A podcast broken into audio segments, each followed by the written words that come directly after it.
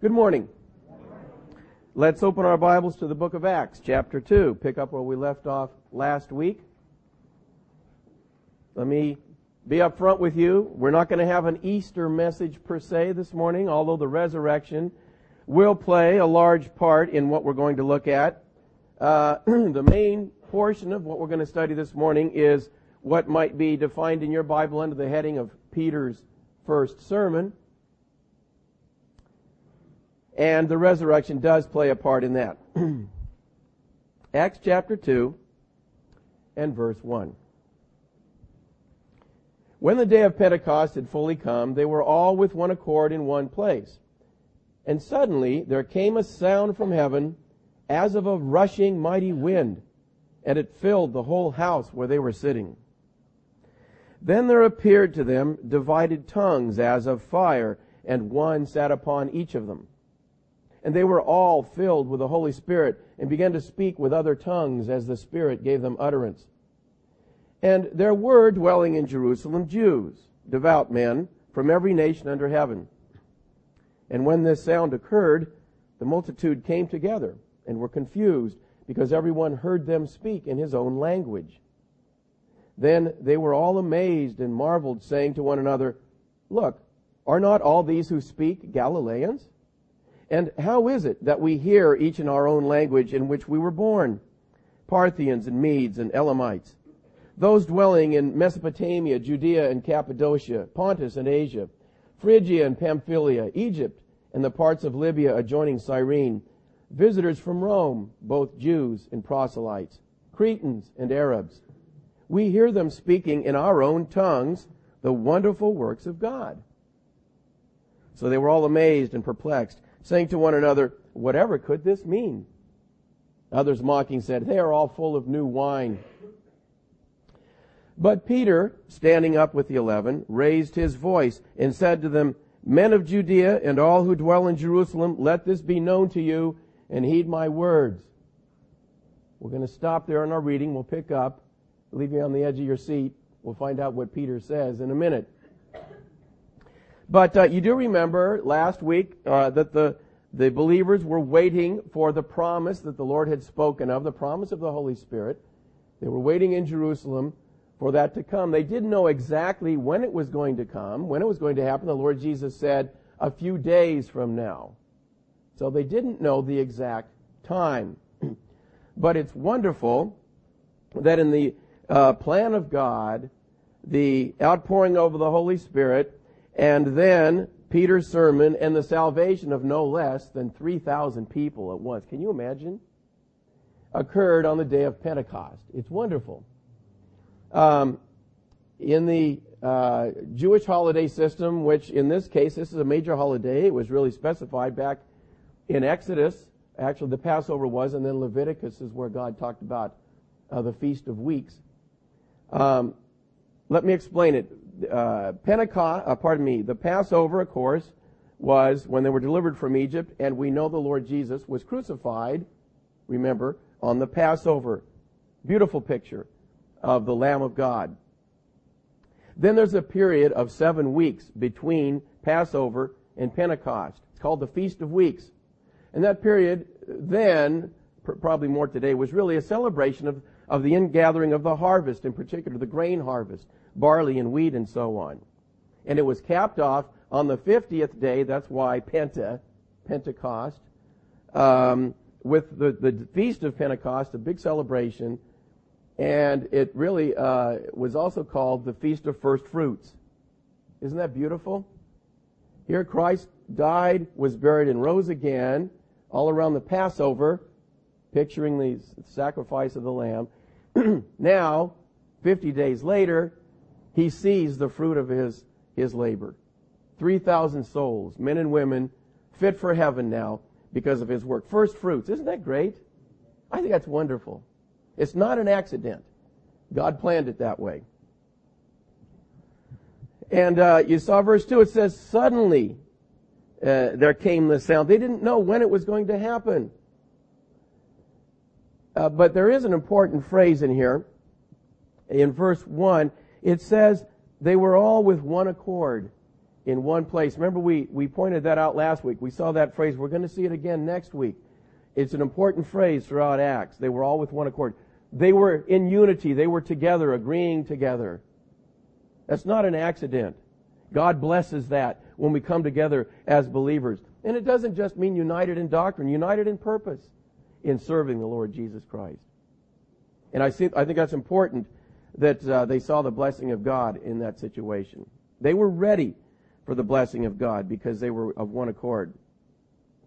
A couple of things to note here. I think we get a mental image when we hear this, and we kind of picture this kind of mini hurricane, you know, blowing through the, the, the room and everybody's hair going everywhere and papers flying and so on. That's totally wrong. Let's look carefully at what God says. He says, there came a sound from heaven, not a wind, a sound, as of a rushing mighty wind. We need to be careful in our Bible study. He doesn't say a wind, he says a sound, as of a wind. Okay? When you study the Bible, be careful. In Revelation, it's full of things like like, as. When you see that, he's trying to draw a parallel with something we're used to. The sound was like a mighty wind. You've heard uh, people interviewed who've survived tornadoes. And co- commonly the phrase is, as they hear it approaching, they say it sounded like a freight train. You ever heard that? It's like a freight train approaching. It's an awesome sound. Well, that's the picture here. The sound of a mighty. It was the sound.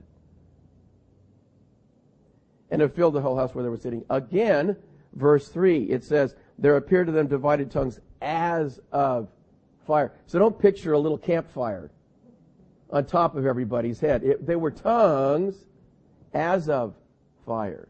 Okay? Wasn't fire. Okay? Good thing, too. Okay, so also we know that it was audible for a great distance through Jerusalem. How do we know that? Well, in verse 5 it says, people from uh, Jerusalem all around heard this sound and they all went over to the place where uh, the disciples were and gathered, you know, to say, check it out. Well, what was that? Also, uh, it was only the believers that, that, saw the tongues. It says, uh, they saw the tongues. There appeared to them, verse 3.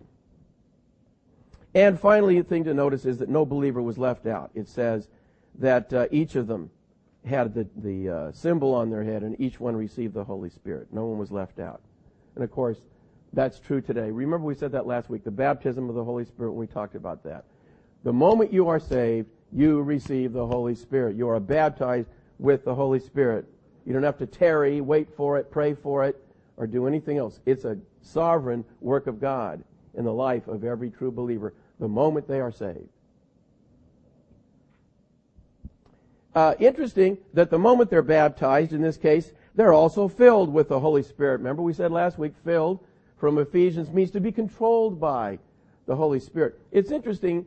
I've seen that. Maybe you've noticed that too. When somebody gets saved and uh, they're indwelt by the Holy Spirit, they're also filled. They have such a joy of the Lord. You remember that?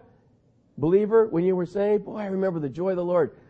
It was great knowing my sins were forgiven forever. Praise God. And the, and the Holy Spirit just takes control of, of the believer. And that's what happened here. They were filled the moment they were baptized. But now for us, it's a day-to-day choice for us whether we're filled with the Spirit or not. It's up to us. We're commanded to do that. Notice also that uh, it says um, they uh, had this gift of tongues, and their languages. It's not ecstatic utterances. It's not babbling. They're real languages. In fact, if you uh, notice the list there, First of all, most of those are not just languages, they're regions, very large regions. And so I believe there were probably, there are 16 regions here. I believe there are more than 16 languages probably. We had 120 believers. Uh, the other thing to realize here is we, we get this picture here of all of a sudden all 120 believers just bursting out and speaking in all these languages, you know, Arabic, Phrygian, who knows what else, Greek, Latin, uh, does that does that fit with Scripture? Would the Holy Spirit do that? No, we, and we can confirm that with Scripture. 1 Corinthians 14, where God talks about this gift to the early church of speaking in a foreign language. one of the number one rules for its exercise was what? One at a time. Since the Holy Spirit was the one behind this event, I firmly believe that he followed his own rules. Okay?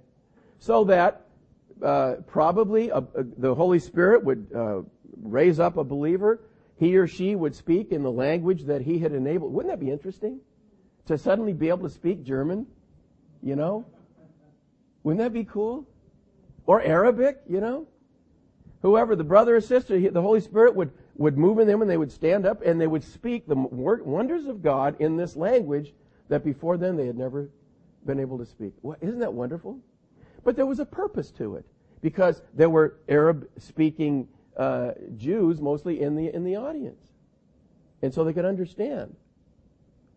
And one at a time they would stand up and speak in a different language the, the works of God, the wonderful works of God.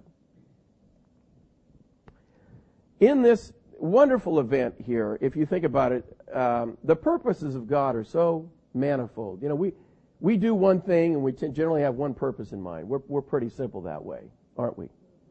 God does something, well, he, he has man, he's manifold. That means many varied, many purposes when he does something. I can think of at least six things that he accomplished here in this event.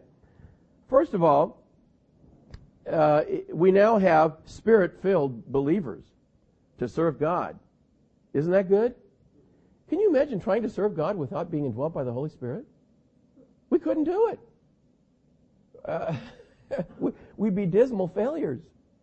To do the work of God without the enabling, the indwelling of the Holy Spirit would be impossible. And as we said last week, you know, Satan never imagined this. Satan is always responding to God and when he's, when he's opposing the works of God. He has to wait and see what God is going to do. And so on the cross, the devil was utterly defeated because here God the Son comes as a man and the devil doesn't know what he's up to, the whole ministry. And when he finally gets him on the cross, he thinks, I've won. And God turns it around and the devil is lost. And it's too late. And so now Christ has finished the work. Uh, the message needs to go out now that Christ has died for our sins. Believe in him and you will be saved. How's God going to, what's God going to do next? The devil doesn't know. The believers don't even know. Really. And so the surprise he has for the devil and for the believers too is that no one less than God himself is going to come and reside inside each believer. Isn't that incredible? And empower the believers to do the work of speaking the message. The devil never expected something like that to happen. And as I said last week, all of a sudden now, we had 120 believers to begin with. We're going to multiply that by a factor of 25 because by the end of the message, before the, the devil can respond, you got 3,000 spirit filled, spirit baptized believers serving God. And now many of them going back to their homes all over the Roman Empire. Isn't that great? Man, God is great. Uh, the second thing God accomplished here with just the uh, giving of the Holy Spirit was it, it, gathered a crowd to hear a message, didn't it? You know, if pre- if someone's going to preach the gospel, let's get people to hear. Well, they could have uh, maybe xeroxed up some tracts or something and, and gone over Jerusalem, you know, say, "Come on, Peter's going to be speaking in two hours." God just did it with this incredible sound that was audible for a great ways over Jerusalem. Uh, third, we know from the rest of Scripture that this gift of the uh, speaking in a foreign language, speaking in tongues, is really a sign of judgment to the nation of Israel. Did you know that? Some did. I saw I saw one head nod. we better look at it. 1 Corinthians 14. Listen, when God does something like this, He has uh, wonderful purposes, and here it's so uh, wonderful. It's a really a double fulfillment of a prophecy. 1 Corinthians 14. This uh, most of you should know is before the chapter 15, the chapter on the resurrection. 14 has a lot to do with the gift of tongues and the gift of prophecy and comparing the two. And he tells the Corinthian believers here in verse 20, Paul is writing, Brethren, do not be children in understanding, however, in malice be babes, but in understanding be mature. In the law it is written, with men of other tongues and other lips I will speak to this people. And yet for all that they will not hear me, says the Lord. Therefore, tongues are for a sign not to those who believe, but to unbelievers. It was not to be ministered for the sake of, of the believers. If you want to uh, edify the believers by speaking the works of God, speak in the language they understand, and that gift is prophecy. That's basically what he's saying in this chapter. Uh, but prophesying is not for unbelievers, but for those who believe. That's what he said. I just paraphrased that before I read it. And you're, maybe you're still scratching your head and saying, well, I don't get it. You know, what's, what's the big deal here? Well, the big deal is that if you look in the Old Testament, God repeatedly, really beginning back in Deuteronomy, uh, told the Jews over and over again, if you uh, break the covenant with, with me and you go pursue idols and you forsake me, I'm going to judge you. I'm going to send you as captive into other nations. And you're going to know that I judged you when you hear this foreign language that you don't understand. That's kind of scary.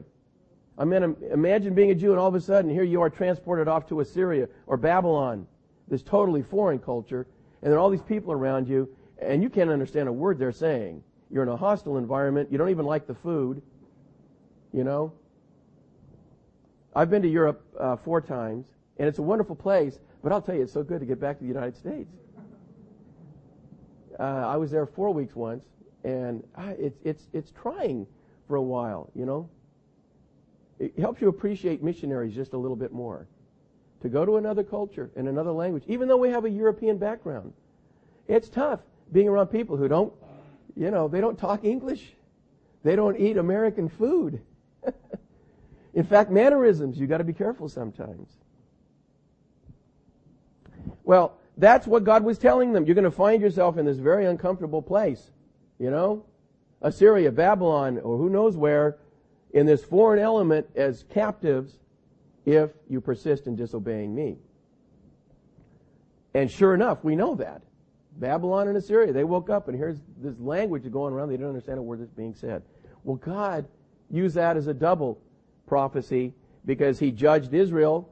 We already saw here at the transition to the church, he's laying Israel aside now as a nation, and he's bringing up a new nation, but not one with political boundaries. All believers who are indwelt by the Holy Spirit form this new nation, the church. And as a sign that he's done that to the nation, he uses this foreign language uh, judgment again. Isn't that cool? okay, that's a third uh, purpose God achieved here. The fourth thing is that this very important. We said this last week.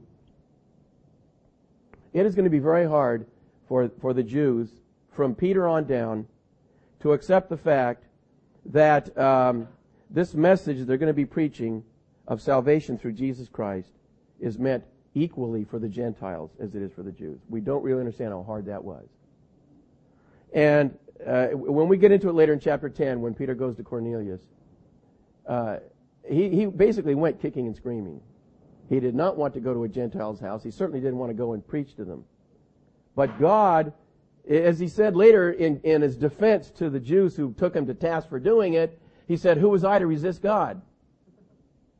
You know, in other words, if God made me do it, I'm not going to, I'm not going to disobey him. But the key uh, event when he preached to Cornelius and the other Gentiles there, think about it a second. He preaches the gospel. And uh, Cornelius is sitting over there listening, you know, to Peter preaching, and he says, "Praise God! I believe. I believe in Jesus. I'm saved. I must be indwelt by the Holy Spirit." Now, how would Peter know that? How could he know it? How could is he going to see it? No.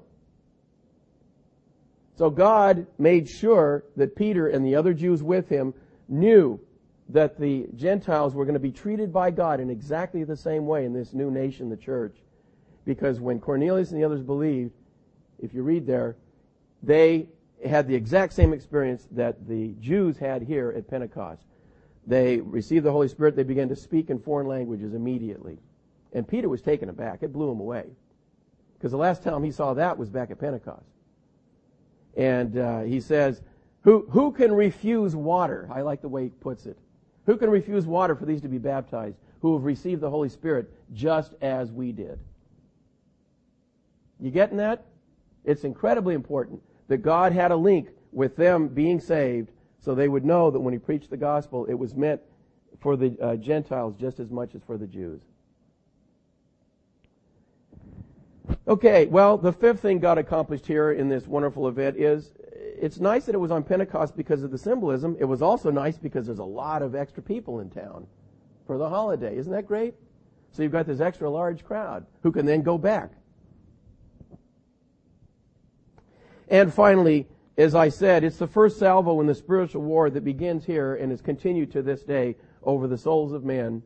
And after the first salvo, God has already raised up 3,000 soldiers to complement his 120. Okay. Well, we're going to find out what's God's strategy, if you will, in this spiritual warfare, and in particular of getting the message out of what Jesus has done for the benefit of everyone. And his strategy is very simply the preaching of the gospel. And that's what we're going to see here uh, with Peter's message. It's, uh, it's interesting. We talked last week. Uh, I told you about that quote I saw recently. What was it? 1,210 churches in the United States today have attendances, they're mega churches, of over 2,000 per week. That's you, you multiply that out, you're talking about, uh, what, two and a half million people every Sunday. And the, the typical scene in, in the mega church is it's an entertainment spectacle. That's why people are so happy to go. There's drama, there are plays with professional actors, professional singers, professional bands. That's why people go. you wouldn't want to miss it. The problem is, there's one little thing that's been kind of laid aside because people don't like it. We saw that in 2 Timothy. It's the preaching of the gospel.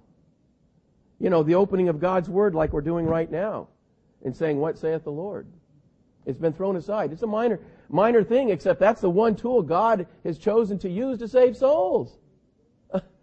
Read 1 Corinthians 1 over and over. He says, it's the preaching of the cross that God has chosen. It's foolishness to, to most, but it's the wisdom of God. And if you're here today and you're a believer, you know you are saved. I am saved because somewhere, someplace, not necessarily from a pulpit, someone shared with you the gospel of Jesus Christ. And you're going to heaven not because you heard a stand-up comedian tell jokes from the Bible or because you saw a great drama demonstration of how to deal with your drug uh, taking son. It was because someone shared the word of God and when you believed, that message, you were saved. That's the way God did it here, and that's the way He continues to do it. He hasn't changed. It's interesting if you if you look at the list of spiritual gifts. Think about it. And we're going to see Peter's sermon here, and we're going to see him probably exhibiting three of the gifts that God gave to the church to help us together: preaching, teaching, and evangelism. The interesting thing about that is you will not find on the list the gift of stand-up comedy, the gift of acting, not even the gift of singing, which is a wonderful thing and glorifying the God, isn't it? Isn't that interesting? No drama gift. Sorry. Preaching, teaching, evangelism. Yeah. Okay, let's let's see now what Peter says when he stands up to speak. Verse 14. But Peter, standing up with the eleven, raised his voice and said to them, Men of Judea and all who dwell in Jerusalem, let this be known to you and heed my words. For these are not drunk, as you suppose, since it is only the third hour of the day. But this is what was spoken of by the prophet Joel, and it shall come to pass in the last days, says God, that I will pour out of my spirit on all flesh. Your sons and your daughters shall prophesy, your young men shall see visions, your old men shall dream dreams. And on my men servants and on my maid servants I will pour out my spirit in those days, and they shall prophesy. I will show wonders in heaven above and signs in the earth beneath, blood and fire and vapor of smoke. The sun shall be turned into darkness and the moon into blood before the coming of the great and awesome day of the Lord. And it shall come to pass that whoever calls on the name of the Lord shall be saved. Men of Israel, hear these words. Jesus of Nazareth, a man attested by God to you by miracles, wonders, and signs, which God did through him in your midst, as you yourselves also know, him, being delivered by the determined purpose and foreknowledge of God, you have taken by lawless hands, have crucified and put to death, whom God raised up, having loosed the pains of death, because it was not possible that he should be held by it. For David says concerning him, I foresaw the Lord always before my face, for he is at my right hand, that I may not be shaken. Therefore my heart rejoiced and my tongue was glad. Moreover, my flesh also will rest in hope, for you will not leave my soul in Hades, nor will you allow your Holy One to see corruption. You have made known to me the ways of life. You will make me full of joy in your presence. Men and brethren, let me speak freely to you of the patriarch David that he is both dead and buried, and his tomb is with us to this day. Therefore, being a prophet, and knowing that God had sworn with an oath to him that of the fruit of his body, according to the flesh, he would raise up the Christ to sit on his throne, he, foreseeing this, spoke concerning the resurrection of the Christ, that his soul was not left in Hades, nor did his flesh see corruption. This Jesus, God has raised up, of which we are all witnesses. Therefore, being exalted to the right hand of God and having received from the Father the promise of the Holy Spirit, he poured out this, which you now see and hear. For David did not ascend into the heavens, but he says himself, The Lord said to my Lord, Sit at my right hand, till I make your enemies your footstool. Therefore, let all the house of Israel know assuredly that God has made this Jesus, whom you crucified, both Lord and Christ. Woo! Now, I don't know about you, but uh, that's a moving sermon. And we know it had an effect because it says in verse 37, when they heard this, they were cut to the heart. The interesting thing is, uh, this is not everything Peter said. Uh, for example, in verse 40, it goes on to say, and with many other words, he testified and exhorted them, saying, Be saved from this perverse generation. Peter spoke for quite a, a while here on the day of Pentecost. God just gave us the highlight. And so it's called a sermon, but really it only took me a couple of minutes to read it, didn't it? and by the time he had finished uh, to the point we stopped at there, the audience was uh, cut to the heart. So what I want to do now is just let's look at this sermonette and, and see what we can learn from it. and as we, we see what Peter said, by the way, under the control of the Holy Spirit, there's going to be at least 11 uh, elements here of the sermon that really make up a good evangelistic message. And the amazing thing is, Peter had never been into the intern program or a seminary. But he just spent 40 days with Jesus. I think that's probably as good. What do you think? First of all, notice excuse me, the authority that he begins with. Listen to this. Men of Judea and all who dwell in Jerusalem, let this be known to you and heed my words. Listen to that. Is this the same Peter that was warming himself by the fires of the enemies of Jesus? And denying that he even knew Jesus with curses? No. This is Peter filled with the Holy Spirit.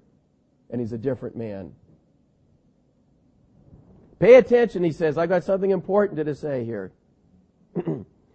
That's important, by the way. Uh, I remember Gene, he would always quote uh, this verse When you speak uh, the words of God, speak as of the oracles of God. If any man speaks, let him speak as of the oracles of God. That was one of his favorite verses when teaching men to, to preach or teach. And he'd always talk about the guys that get up there, you know, and they fumble the change in their pocket and they apologize for being up here, but, you know, they, they were told to give a message and so here they are you know, and they really didn't have a message until they prayed about it and, and finally God woke them up this morning and he gave them a message and, and so it's the best they can do and hello?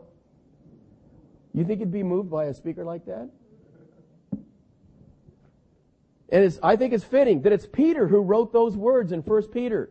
If any man speak, let him speak as of the oracles of God. If you can't do that, then sit down and shut up.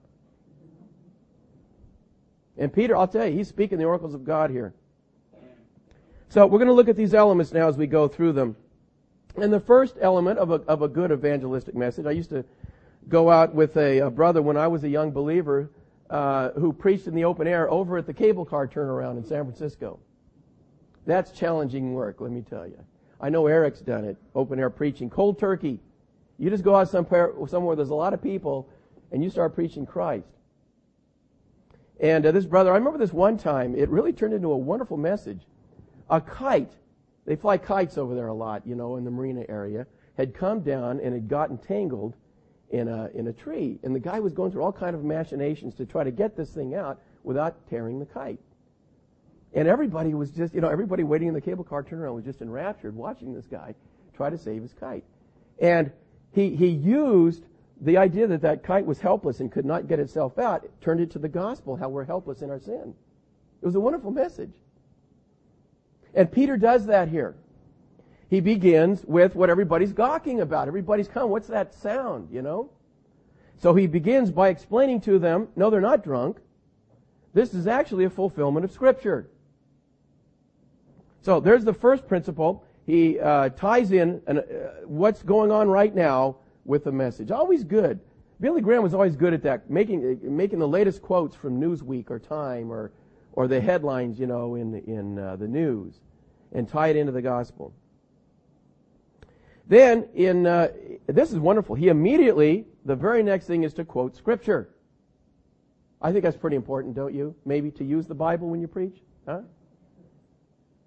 I wonder don't raise your hands. How many have actually memorized this passage that he quotes from memory from Joel? Maybe Bill. These are five good verses here from Joel that he quotes from memory. Now remember, Peter didn't have a Bible. He's a fisherman. What he hears of the Bible is the scroll that's rolled out in the synagogue by the rabbis on Sabbath. He doesn't go home and, and open his Scofield Bible and check out the notes at the bottom to find out what it means. And yet, this brother has got memorized this section out of a minor prophet. Huh? Does that put us to shame or what? And uh, something about this now. This is the second principle, by the way. Support your message with Scripture. Um, when you read the Scripture, brothers, if you're giving a devotional or or sharing with someone or preaching or teaching or whatever you're going to do, it's tendency in young young believers or, or women too, if you're sharing with a, another woman, um, to read too much scripture. There's a real temptation. You've got a, a great verse. It's the middle of Matthew 28, and you begin to read, and you read the whole chapter. You ever see anybody do that? I have all the time. It's well-meaning, but listen, this is potent stuff. And you go reading a whole chapter of this to the ears of real believers, and they're hearing all of these wonderful things from God, and they're trying to figure out, what am I supposed to focus on here? And then you get done, you go back. Now, what I was interested in was verse 14. You know, and you got to go back and try to, re- what, what are we talking about here? Only quote what is essential to what you're teaching or preaching or what your message is about. And Peter does that. It's very important. He doesn't quote the whole chapter of Joel. He begins with the right place, the prophecy of pouring out the Spirit, right? By the way, uh, let me say, because I know everybody's sitting there going, blood and fire and, and darkness and blood. Oh, what is all that stuff? Well, you, I, most of you know by now, th- this passage has a double fulfillment. Certainly, a lot of this is talking about the day of the Lord. In fact, that phrase is in here, which is the end times, the tribulation. The darkening of the moon uh, and the sun and so on didn't happen on this day of Pentecost. Okay? Well, you say, well, why did Peter quote it then? Well, the reason he was was because he wanted to use the verses at the beginning and that last verse at the end. Because look at that last verse. What does it say? And it shall come to pass that whoever calls on the name of the Lord shall be saved. Isn't that a great lead into a gospel message? So he could have quoted 17 and 18, skipped 19 and 20, and then jumped to 21. That's okay, but people accuse you of taking verses out of context if you do that. So he just quoted the whole section. I think that's great. And now he's made his transition, hasn't he? With that last verse that comes from this section of, of explaining what these people have been seeing, now we're getting into the gospel already. Whoever shall call on the name of the Lord shall be saved. What a great text, huh? Okay, then he picks up with that, and really he doesn't explain uh, any more on that section because he wants to get in the gospel and in particular to preach Christ. And that's the third uh, aspect, element in a, in a gospel message. Preach Christ. Now, this is important here. In verse 22, notice what he says, Men of Israel, hear these words, Jesus of Nazareth. He doesn't say Jesus Christ. Now, we, we're so familiar with that, we always say Jesus Christ. Remember, what does the word Christ mean to the Jews? Messiah. It's a loaded word. Okay? And he's not quite ready to drop them on, that on them yet. First, he's going to bring back to their uh, attention Jesus, the man whom they all know and have heard about, some seen. Maybe some even had benefit from in healings or something. And then he's going to make an argument from the Old Testament about the identity of the Christ, and he's going to put the two together at the very end in that great statement. This Jesus, whom you crucified, God has made both Lord and Christ, you see. That's where he's going with this. So he just says Jesus of Nazareth, but he's preaching Jesus now. Uh, another good principle in verse 22 is when you speak, speak to your audience. Think of who your audience is. I've worked with some brothers uh, who've uh, delivered sermons, and I look at their illustrations, and often their illustrations are all from their own sphere of life. You know, the guy's a businessman.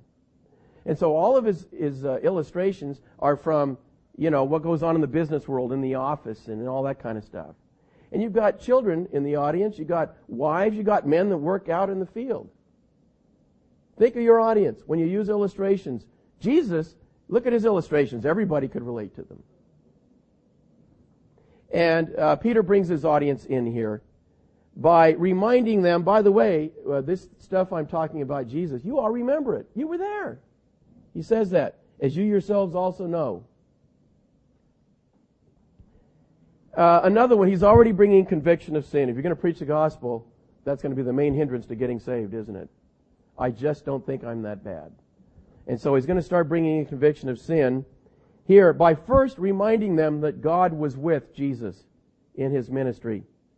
And what he's going to set up is a God versus you picture here. God did this, but you did this. Understand? That's great. Because after he says that in verse 22, talking about the signs and wonders that Jesus did, which they all knew about, he then tells them plainly, 23, him being delivered by the determined purpose and foreknowledge of God, you have taken by lawless hands, have crucified and put to death. Whoa. Now, I'd do a double take if I were sitting in the audience there, having heard that God was with Jesus, uh, worked through him mighty wonders, and now I'm the one that took this Jesus and killed him.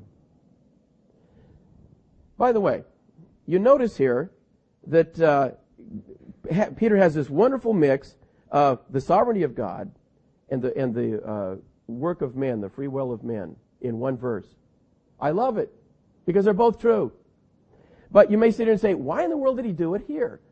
I think it's very important that he, that he's, he talked about the fact that Jesus was delivered up by the determined pers- purpose and foreknowledge of God. Because if you left that out and he went right to the fact that after Jesus had done these miracles, the Jews took Jesus and crucified him, you know what that would sound like? It would sound like the defeated God, like they messed up God's plan, doesn't it? And so he doesn't let them off the hook they're still responsible because he uses that word, lawless. He says, you took Jesus with lawless hands and crucified him. So there's no doubt they are guilty. But at the same time, it's wonderful. He lets them know that above all of this was the overarching plan of God. Isn't that great? So that he reminds them that God is a lot greater than they ever thought. in that he used all of this stuff for his own purposes and glory, while at the same time reminding them they are guilty of a very great sin. And uh, 24, every one of these verses is a gem. He doesn't just say, and uh, Jesus uh, raised from the dead. First of all, whom God raised up. Whoa, you just crucified him. God raised him up after you got done. How would you feel being told that? But then, uh, I love this, having loosed the pains of death because, listen to this, it was not possible he should be held by it. Isn't that wonderful? He doesn't just say Jesus raised from the dead. He said, it was not possible that the Lord of life could stay in the grave. That's a contradiction in terms. It was not possible that Jesus would stay in the grave. Man, praise God. Back to scripture. By the way, it's, uh, it's a good uh, indication that expository preaching is a good thing. That is preaching verse by verse of the Bible because Peter does it. And one fourth of uh, his text here is directly from the Bible. So he's not overdoing it. so now he turns to another passage in the Psalms. That's why he says in verse 25, David says concerning him. Now let's look at um, the passage he uses here. Again, he uses just the right text. He begins, I foresaw the Lord always before my face, for he is at my right hand that I may not be shaken. You say, well, why is he doing that? What he's after in this verse is two things, prophecies of two things. One, the resurrection of Christ. Secondly, the prophecy of his ascension. And they're both in this verse. Now, really the resurrection begins in 26. The problem is that verse begins with a therefore. And that's a conclusion. And so rightly so, he goes back into the previous verse in the Psalm where really it's describing in David's mind his own resolution, his determination to hang on to God through his trials. but prophetically it's talking about the determination of the Lord Jesus Christ and his work for us. And then in 26, it talks about the prophecy of the, of the resurrection. You say, well, where's that? I don't see the word resurrection in there. It's right at the end. Moreover, my flesh also will rest in hope. What is that? That's a certainty that I will be raised from the dead. That's what David is saying. Now, I don't know if David understood all the things he said when he wrote that, but that's clearly what that is saying. My flesh will rest in hope. Bodily resurrection. You see that? I see a few nodding heads. Now the Jews got all this and they didn't even have a Bible in front of them.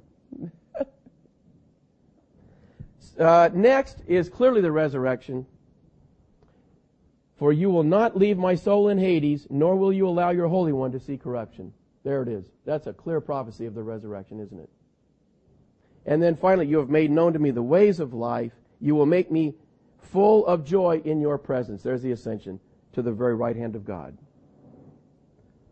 now that he's got that text, uh, Peter preaches expository. That is, he goes through the passage down and he explains it to them. Another principle here in uh, verse 29. Look at this. I don't know how to say it. friendly way he talks to them. He says, Men and brethren, let me speak freely to you. Isn't that good? Yeah, I like that. Uh, and, he, and, he, and then he says in this friendly way, now when David wrote these things, he obviously couldn't be talking about himself. Because David is buried, he's dead. He's not resurrected. in fact, we couldn't do this, but Peter could. Apparently, they at least thought they knew where David's tomb was. And so he says his tomb is with us to this day. So what he's saying is this passage about resurrection, David wrote them, but he wasn't talking about himself. So he says in verse 30, therefore being a prophet, and you may sit here and say, wait a minute, the prophets were, let's see, Isaiah, Jeremiah, Ezekiel, Daniel, Hosea. Those are the prophets, maybe Moses. David was a king. No, David was also a prophet, wasn't he? Go look at the Psalms. He, he, he spoke the word of God. And not only that, he did things other prophets did. He told the future. Read Psalm 22. Read this Psalm, Psalm 16. Is prophesying the resurrection. Yeah, David was a prophet. Uh, being a prophet, and knowing that God had sworn with an oath to him that uh, of the fruit of his body according to the flesh he would raise up the Christ to sit on his throne, there Peter knows his Bible. God did indeed promise to David that he would have offspring that would sit on his throne forever. It's all over the Old Testament. He begins really in 1 Samuel and by the time he gets to Psalm 132, I believe it is, he does indeed, God swears with an oath that he will uh, have seed of David sitting on his throne. so, knowing all of that, Peter says, in verse 31, he's drawing to his conclusion. he's going to do the ascension and then he's going to put it all together. Verse 31, he, David, foreseeing this, spoke concerning the resurrection of the Messiah. Okay? That's what the Jew would hear. Christ, the Messiah. that his soul, this is one of the cases where we can get an idea of the emphasis in the message. This is how Peter would have said it. The resurrection of the Christ, that his soul was not left in Hades, nor did his flesh see corruption. In other words, not David's, the Messiah's. This Jesus, there he's returning now. This is the second time he's mentioned the name of Jesus, and he hasn't said Jesus Christ yet. This Jesus, God has raised up, of which we are all witnesses. In other words, we're getting to, let's see, David prophesied that the Messiah would be raised from the dead. Hmm, Jesus was raised from the dead. What's one plus one? You know, which hand has the marble in it? Another uh, good element of preaching, he introduces a word of personal testimony. He says here, of which we are all witnesses. He's saying, I saw the risen Christ. I know this happened. Then, uh, 33 through 35, he talks about the second prophecy, the prophecy of the ascension, being raised to heaven and sitting at the right hand of God. And uh, says that the, the promise of the Holy Spirit has been fulfilled on this day before them. In 34 and 35, he quotes scripture for the last time, and it's a wonderful text because Jesus used this text toward the end of his ministry. This one here, the Lord said to my Lord, sit at my right hand till I make your enemies your footstool. It's a wonderful verse to use uh, for unbelieving Jews. If you remember in Matthew 22, the Jews were really trying to come down on Jesus and they were trying him right and left with all these crazy questions. They were trying to trip him up. And in there, one came and said, uh, if you remember this, is it lawful to pay, pay taxes or not? Is that ever a loaded question, huh? Because the Jews hated to pay taxes. And if you'd have asked one of the Pharisees, they'd privately say, I don't want to do it. I hate it. You know? If you can get around it, don't do it. If you can find a way, if there's a loophole in the 1040, look for it. But publicly they were afraid and they'd have to, they pay their taxes, okay? But now Jesus is on the, uh, in the hot seat and they ask him publicly, okay, tell us.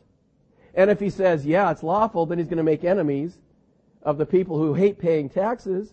And if, and if he says, pardon, if he says yes, and if he says no, don't pay them, he's breaking the law. Right? And of course, we all know what he said. Render to Caesar the things that are Caesar's and render to God the things that are God's. Isn't that great? Could you put down the Pharisees in a few short words like that? Man. Well, they were done with him twice again in that chapter. They came. up.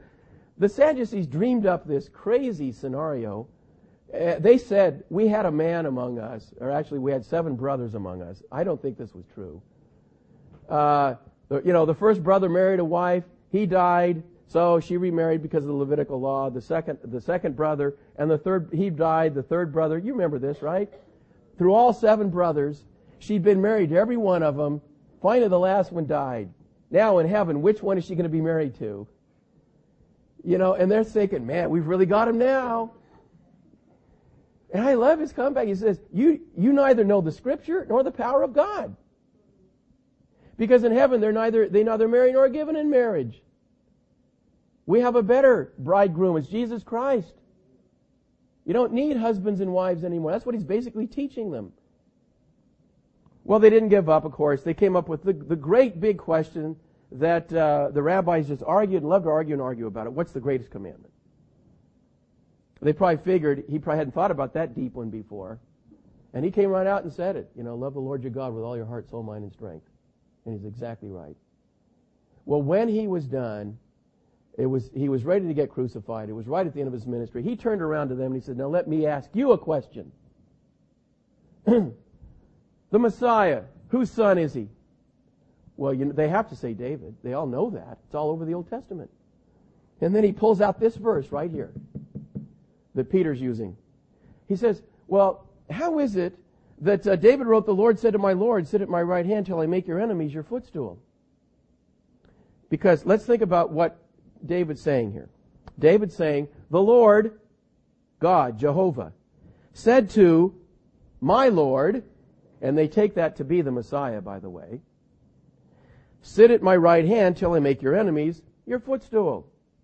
This is a prophecy of God saying to the Messiah, rest here at my side until I make all your enemies my, uh, your footstool. They knew that. They understood that interpretation. And he says to them, well, let's see here. David is speaking and he says, the Lord said to my Lord. Now, the Lord, the Lord said to my Lord, my Lord there is the Messiah.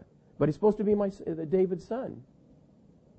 So, how can he be David's son and be his Lord at the same time? Can you figure that one out? Well, it's God the Son come as a man, of course. And it says they didn't dare ask him a question afterwards. Not surprisingly. And here Peter, I believe uh, this certainly must have been one of the passages the Lord Jesus taught the disciples during the 40 days with them, among the many other Old Testament scriptures regarding himself. well, he, he's painted the picture now. The Messiah is clearly prophesied in the Old Testament to be raised from the dead, to ascend to the right hand of God.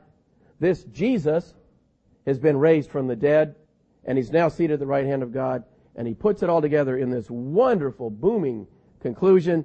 Therefore, you could just hear him say it with triumph. Let all the house of Israel know assuredly that God has made this Jesus, whom you crucified, both Lord and Messiah.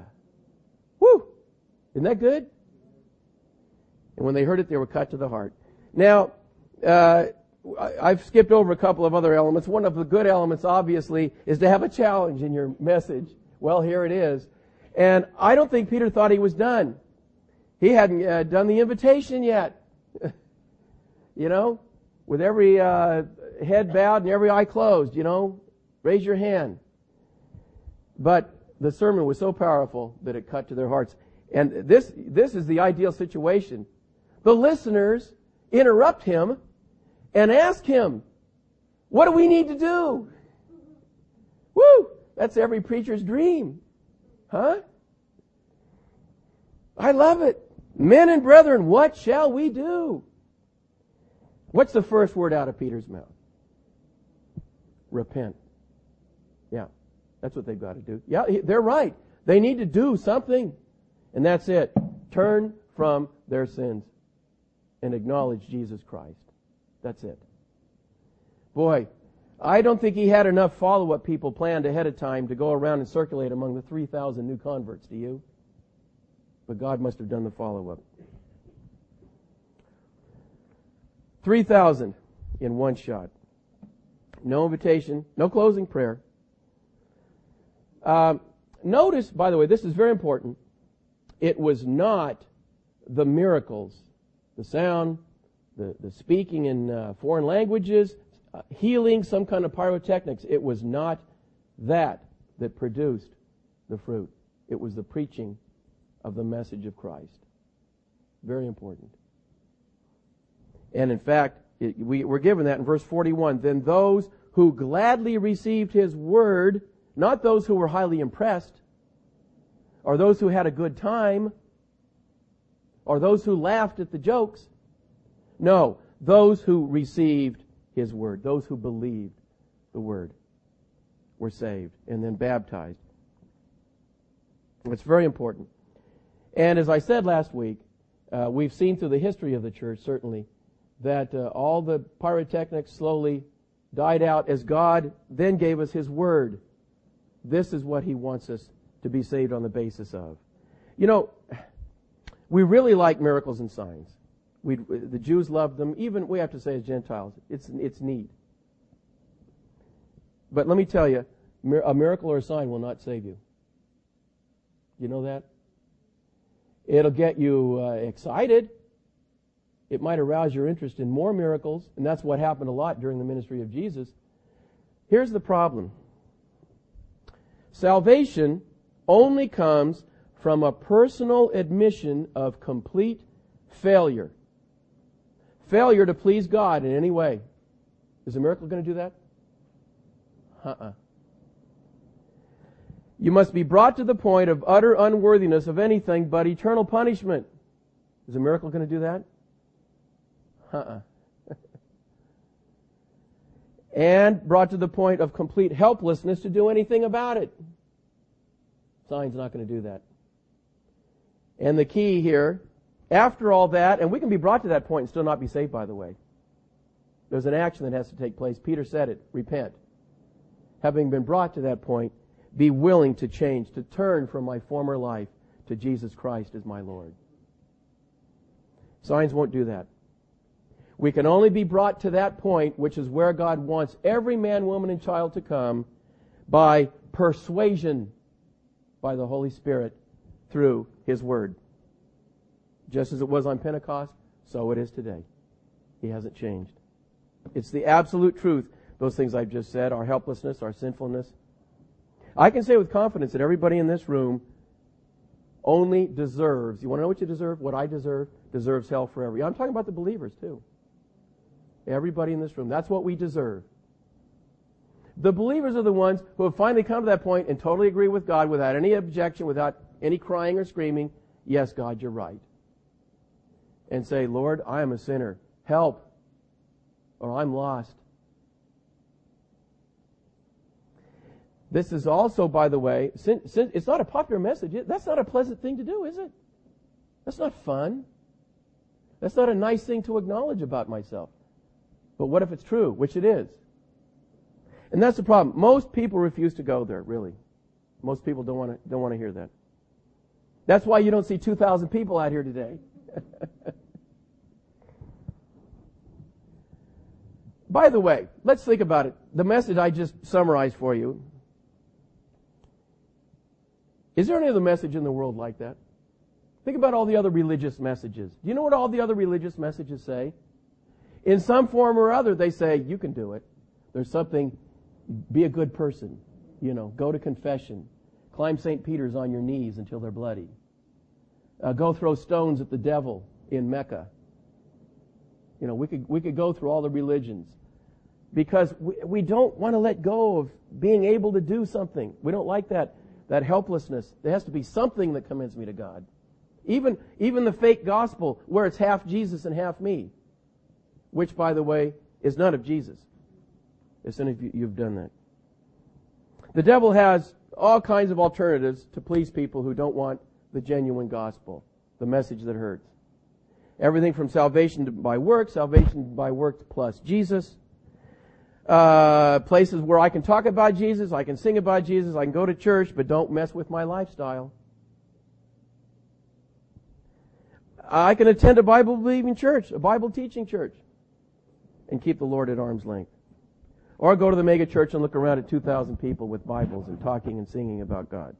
I must be okay. 2,000 people can't be wrong.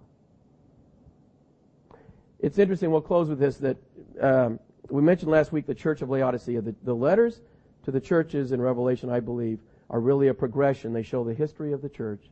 And the last one, the church at Laodicea, is the one where everybody's rich and healthy and they feel fine and they say, I don't need a thing. I have need of nothing. And Jesus looks them in the eye and he says, You are blind because you're poor, wretched, miserable, blind, and naked. We're in the church of Laodicea right now in this age, brothers and sisters. It's all around us. Church today is a fun experience meant to titillate the excitement.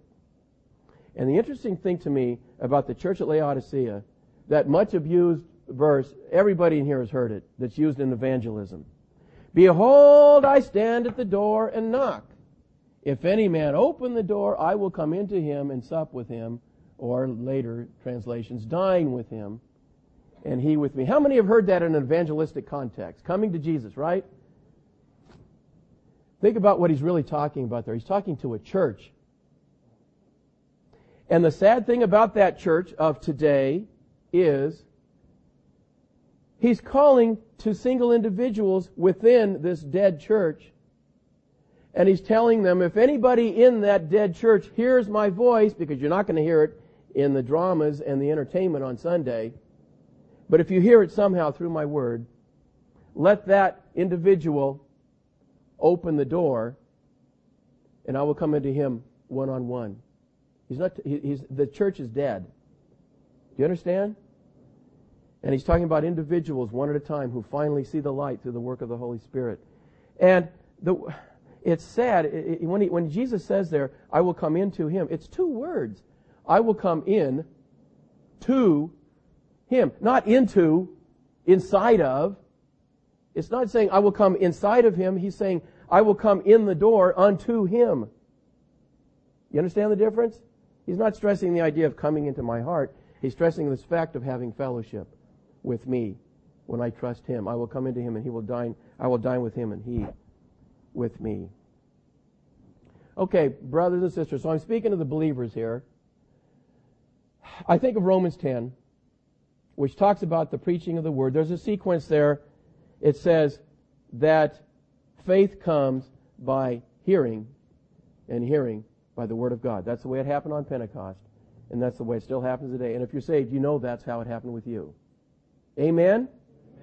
If there's an exception to that, to that, talk to me afterwards. I'd like to hear how it happened. But there's a, there's a series of questions he asked there in uh, Romans 10. You know, how should they hear? How should they uh, believe in him of whom they have not heard, and so on. I'm going to reverse that and think about the five words of actions there in Romans 10. First, in order for people to hear this wonderful message and be saved, preachers have to be sent. Right? Okay, well that's already happened. Because every Christian is, is supposed to be a preacher, a speaker of the gospel. So that is already, God has already sent everyone here who knows the Lord Jesus to speak the gospel. The preachers have been sent. Step one has already happened. Okay? Step two, the preachers have to what? Yeah, amen. Speak about Jesus like Peter did. Now you have to do that, and I have to do that part. And we're not talking about with this thing in front of you. We're talking about the pulpit of uh, the living room couch, the back door fence, the gas pump. Those are the pulpits. Okay? The listeners then have to hear. Now, you don't have a lot to do with that. That's up to the listener. They have to pay attention. But God the Holy Spirit is helping all, during all of this. Isn't that good? He helps the preacher and the listener. Finally, those listeners who hear, it's up to them now to believe, to receive that message. And the wonderful thing is when they do that, they're saved and they're baptized by the Holy Spirit. That's not a small thing, brothers and sisters. By speaking this simple message and by people believing that message. Think about it. They're going to heaven. Is that pretty good stuff or what? Man. So, let me ask the question Paul asked in Romans 10. How shall they believe in him of whom they have not heard? And too often that verse is used to talk about people in third world countries, primitive peoples with loinskins, you know, living in grass huts. Do you know who else that verse is talking about? It's talking about your neighbor. And it's talking about my neighbor. And our relatives and our friends Everybody in our lives. I hope that's just a ticket. Because if it's, yeah, if it's somebody being hurt, it could be somebody being ushered off into eternity. Yeah, I wonder if they've heard the gospel. Let's pray. Lord Jesus, we praise you this morning for the glorious work of the cross that it can literally catapult sinners destined for hell into a glorious heaven with God. We thank you for the message of the cross, O oh Lord Jesus. May we, your people, see it as a lifeline to those who are perishing around us. Not just a lifeline, the lifeline to God. Help us, we pray, in your precious name. Amen.